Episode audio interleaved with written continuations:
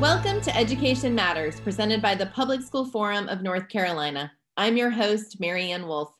Today's show will be coming from the Dudley Flood Center for Educational Equity and Opportunities Student Voices series, Increasing Diversity in STEM, hosted by Shanika Simmons, the program manager of our North Carolina Center for After School Programs here at the Forum. We're going to jump right into the first question. And Reagan and Emmeline, this is for you. What are some immediate barriers to becoming interested in STEM? While it's maybe not intentional, um, as children, we are taught at an early age that we have kind of like this static and measurable intellectual capacity. And this can really affect women, specifically Black, Indigenous, and Latin women. Um, and it can affect the way that we view our potential. Um, and this is then exacerbated by books and media as they portray, you know, what a scientist may look like, which is often, you know, a white male. Um, and this can also affect how teachers might undermine the capabilities of these said populations. Um, and this is not only a barrier in students being interested in STEM, but also in them being um, pushed to continue pursuing um, their education in STEM. Um, another barrier, as kind of talked about earlier, was um, race and class and how um, different families can invest more amount of money into like outside programs um, that can be super expensive for people. Um, and then also going to schools that are underfunded can affect um, children's education in STEM. One of the things I've noticed is that, you know, there once you're kind of within a STEM program, oftentimes social dynamics um, can discourage people from doing more STEM programs in the future. Um, and those complicated social dynamics issues are often exacerbated by racial diversity or socioeconomic diversity if you're coming into a program and you haven't had the opportunity historically to already learn how to do things, that will also make it harder. Um, so just kind of all of those things add on top of each other and make everything much more complicated. Do you all feel that you have been encouraged to enroll in the available STEM courses or STEM opportunities? I feel like I have been myself encouraged to enroll, at, especially at a young age, in STEM courses or schools, um, because some a bit because my parents wanted me to. And my sister also had uh, footsteps in those legs, but you know, along with their support, I've also had a keen interest in STEM because of its appeal and applicability, applicability to real life. Um, I've also had guidance counselors who've encouraged me to follow a STEM capstone and diploma, but I do understand that there are many people who aren't as fortunate and are sometimes discouraged to take higher level courses. And that data also contains a race gap where minorities and Blacks are typically less likely to take higher level courses, which has compounding effects that last into a student's life. I have also um, historically been encouraged to take STEM courses. Um, I am a white woman, so I am somebody underrepresented in STEM, but I'm still white. So I'm kind of at that point where I get encouraged a lot. Sometimes that encouragement can be done kind of wrong, where it can end up infantilizing women or minorities who are interested in STEM. Um, like over enthusiasm about women in tech um, can often come across as making you the other in a way that makes already complicated social dynamics even more difficult to experience. Have you all had teachers of color in your STEM courses? And what has been the impact, if you have, of a teacher of color or lack thereof? Throughout my long years of schooling, I've only had one teacher of color in my STEM courses, and that was my sixth grade science teacher. Um, and to this day, I still remember like the fun projects we had in that class because we really um, fostered a very positive and enriching learning environment in her class. Um, and it's it's important to know that like all students will benefit from having teachers of color, not just the students of color. Um, throughout the things that I've done with studying like discipline disparities in schools, um, things have found that white teachers may view students as more disruptive and kind of place a hyper surveillance on the students of color. Whereas having a teacher of color, um, they are found to have higher opinions on their Black students' abilities. And kind of having this um, role model in your classroom, like a teacher of color, can really um, positively influence student experiences um, coming from myself too. When I came into sixth grade into the science class, um, my teacher really encouraged me to keep going. Um, she pushed me to kind of like think outside the box with whatever um, science projects we did. And even though, you know, six years later, I still haven't had a teacher of color, I do value that one year that I had with her. And then also on this topic, um, it's important to know that the isolation that students of color feel in their classrooms, um, teachers of color feel that as well. And this is something that is often overlooked um, when we talk about things like teacher retention rates and how we can like get more um, Black teachers in STEM courses. Um, so I think that's a very interesting um, question. Yeah, I also had like a pretty similar experience. I have only had one teacher of color as well um, throughout my years of schooling, which is my eighth grade ELA teacher. Having different teachers of people of color provides different perspectives and of how other groups and ethnicities have been impacted and how they have affected our history, culture, ideas, etc. of this country and our world. So we probably should have more teachers of color in our STEM courses as um, only about like 20% of people, uh, teachers are people of color with seven to 9% uh, of those being black. So it is better to increase egalitarianism and equality by having that. It also just creates a better learning environment for the students. And speaking on perspectives, do you feel like the STEM courses that you all have taken include diverse perspectives? I really felt like I was missing out on valuable information, and it made me feel like I don't know as much about something as I thought I did because of these kind of holes in my learning. So yeah, those feelings and thoughts made me feel more connected to my coursework um, when I have more pers- diverse perspectives. Because you know what I what I'm learning about, I can extrapolate that to modern day events so you know that also ties in the next bit of the question which is that because of that i can see how this information applies to the real world. It makes it the material that i've learned feel more relevant in my career goals. So yeah we definitely need a plurality of experiences to grow as individuals and in- increase equality to consider opinions and experiences of different people of in different groups.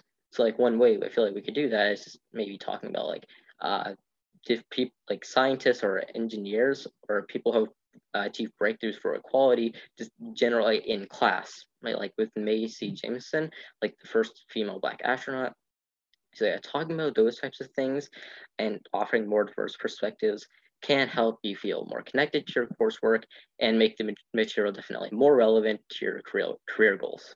What do safe spaces in STEM look like?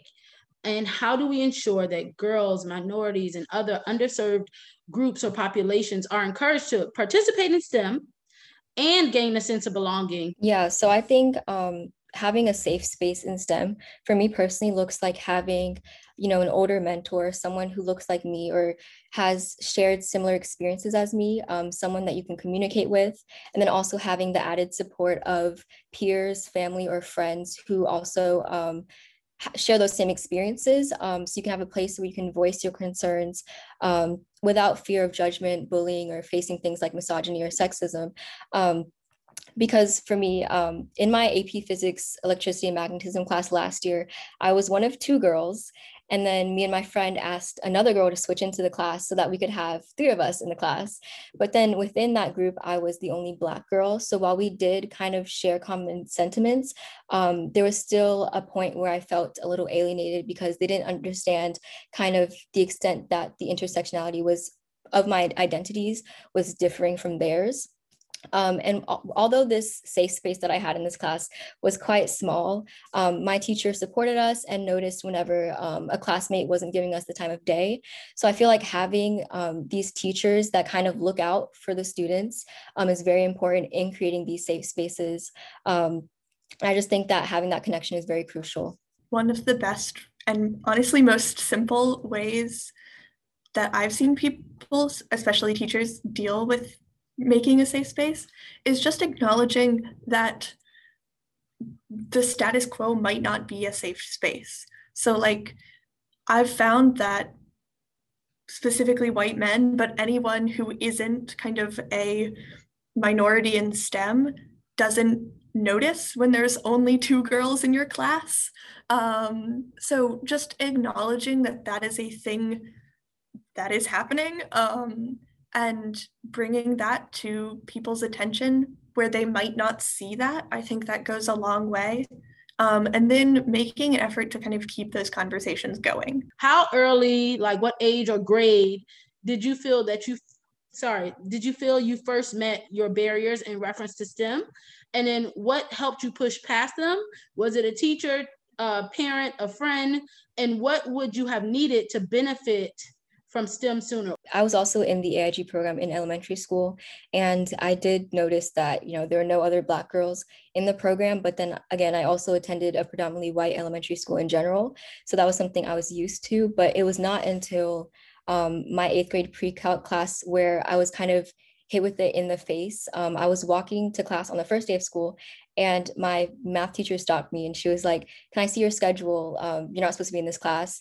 And before that, before then, it wasn't like, um, it didn't.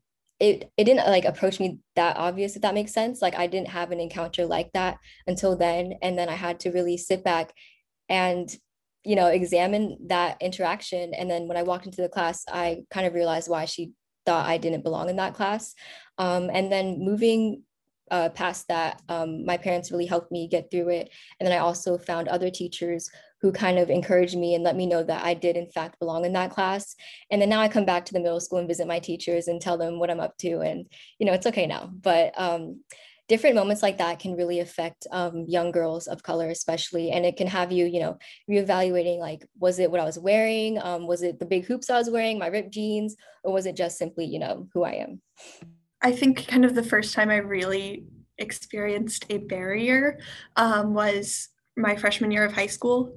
Uh, i had done stem before but my 16 person grade in middle school didn't have a lot of misogyny in it. Um, so my freshman year, I joined an outside of school STEM program and would ask boys on the teams questions and would just get ignored. Um, and so I kind of had to come to this realization that in these environments, I have to prove myself as a girl in a way that no boy on the team ever had to. Um, and once I proved myself, I at least as a white girl um, was kind of accepted into the fold. But there was still kind of this intense period at the beginning where I had to demonstrate my ability before I could be part of the social group. Um, so honestly, just really, really liking what I was doing was what pushed me past that.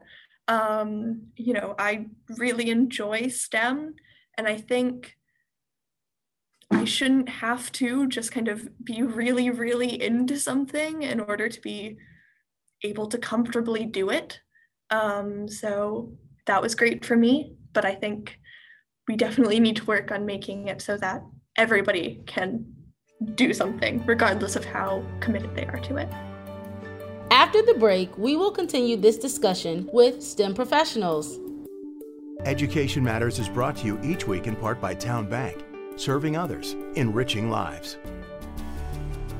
Welcome back to Education Matters. What are barriers that you have witnessed for students of color, women, and students from lower socioeconomic backgrounds in obtaining access to STEM courses if we look at the elementary school students you know are they having opportunities to get those hands-on experiences to break things to be told that it's okay to take something apart and put it back together without penalty like you can make that mess and it'll be okay and then for middle school and high school students, are they um, even having an opportunity to take some of those classes? Pretty much in engineering, uh, you can't get around um, not having calculus. You just have you have to have that, and you have to feel comfortable and do well. But some students don't even have an opportunity to take calculus, or is the teacher a good teacher or, or a, a capable teacher? And then um, I really think the students did such an excellent job of touching on those challenges that you face as you get older, and those are those social emotional challenges. So, um, okay, if you stick it out and you get into college and you choose that STEM major do your professors and peers who don't look like you see you as competent and capable? Are you accepted in study groups? Um, do your um, do your black and, and female friends who are not in STEM, do they understand that you can't go out because you're going to be in the basement working on problem sets? And how does that isolation impact you and, and help you decide whether or not you even stick with it? And then um, I could probably take over the whole panel with all the challenges of being a professional woman in STEM and what happened when I got married and when I got pregnant and the, you know, how much um, you're ostracized for some of that. And so those barriers are there at every level. And uh, like the, the young people noted, then you have to say, in addition to just doing a good job, how much extra work am I doing to prove that I even belong here? And so all of those barriers represent opportunities for women and minorities to drop out of the field altogether. Sometimes we hear this the pipeline metaphor for particularly for students of color when it comes to STEM. And I mean there's there, there's scholarship now about criticizing that that metaphor. And I want to uh, criticize it too, because I think telling students of color that they have to fit into a box, this narrow box or this narrow pipeline that is, and you can't, you have to put all of your identity, all of who you are into this pipeline is, uh, can turn a lot of students off. And I think it does. It also is kind of assumes that uh, a, a pathway to STEM, and some of our students addressed it, and, and G, I'm sure you could talk about it too, uh, is, is a linear pathway. And it is not. And so we need to be more inclusive and, and more accepting of different pathways to STEM professions. Uh, and, and I think our, our terminology of pipeline is just too, really way too restrictive. We want to say that regardless of when someone comes to STEM, that they're going to be welcome, that we're going to support them, and we're going to help them get the, get what they need to be successful. When we think about students coming into kindergarten um, at different, with different background experiences, we know that we're going to have students who are not all going to come in and um, go through their kindergarten assessments and be quote unquote on grade level. Even though they're five or six, we're making these judgments about students. And right then and there, our students are put into groups and essentially their pathway you know, is already on its way. Um, and unfortunately, what I saw was far too often STEM was reserved for the students above grade level to be enrichment in the K 5 education space. Um, and so while some students had remediation in reading or math, other students got to go do fun STEM activities and they got to do Lego Club and they got to do all of these different options that were setting them up to pursue STEM. And who did that disadvantage? But it disadvantaged our students who were not on grade level, which oftentimes tracked with our students who were from low socioeconomic statuses or from, um, I was in a rural school, from rural backgrounds, from English language learners, etc. Um, and so I'm passionate about integrating STEM into our core instruction, our tier one instruction into our literacy blocks, into our social studies blocks, into our science and math um, spaces, so that each child has access, not only if they are coming to school with the background knowledge that they need in order to be um, on grade level or above.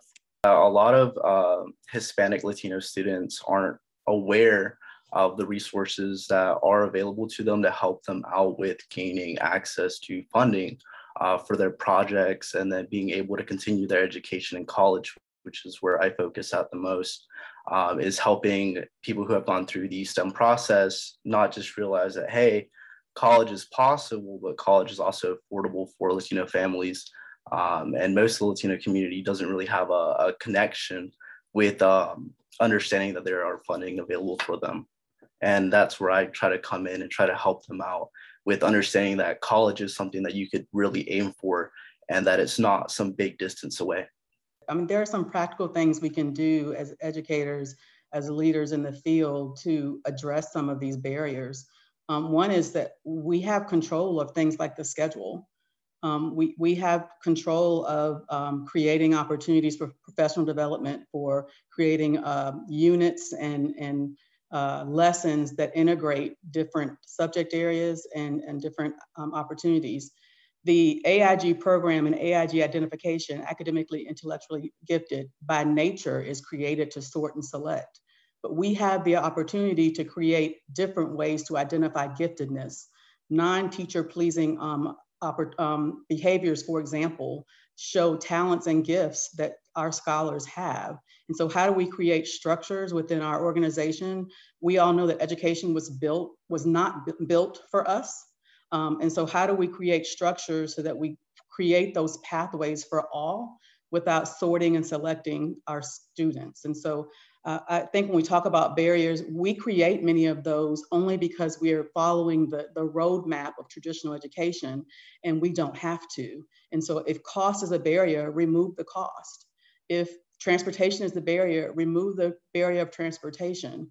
If we are asking students to pick and choose what they want to do and they can only select a few, we need to create a, a schedule and a structure in which they don't have to choose football over robotics or volleyball over, over playing chess.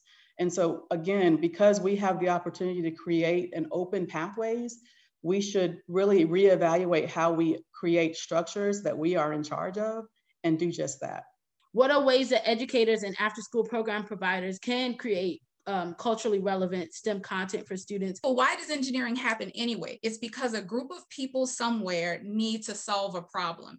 And that problem is culturally relevant. That problem um, has political implications. That, that problem is constrained by geography. And when we look at all of those elements and look at all the places and points in time where people have developed engineering to solve problems, it makes it relevant for the students because they have ideas today. Look at how much ed tech is going to come out of the fact that we've all had to learn remotely for 18 months ideas that may not have been relevant otherwise and that have shifted the conversation in a direction where it wasn't already going.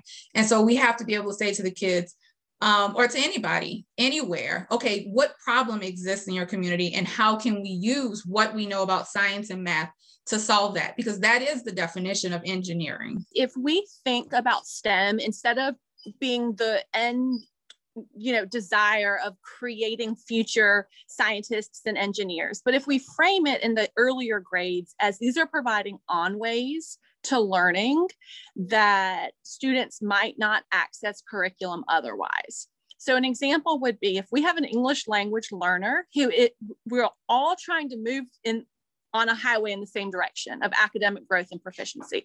But that English language learner is not able to access the curriculum because maybe it does not relate to that child. Maybe there's a language barrier for that child, or maybe he or she has always been told they're not a good learner and understands, you know, the look on their teacher's faces when they try and they don't succeed in the class. Well, if we provide a STEM opportunity, that can be an on ramp to that learning that's moving that child forward. And Reagan, the student on the student panel, talked about how she felt connected to social justice uh, movements and social justice challenges in her community. That's how she got hooked to STEM. And so I think those things are so, so important as we think about making our lessons, making our, um, our teaching relevant uh, and particularly STEM teaching relevant to what these students are, are going through. And one, one other point I, I want to make is that rigor, when I think about my, the STEM courses that I've had, um, rigor meant drill and kill. Rigor meant doing, you know, 10 page, 100 like math problems a night. And that we have to really reconceptualize what rigor is. That is not rigor.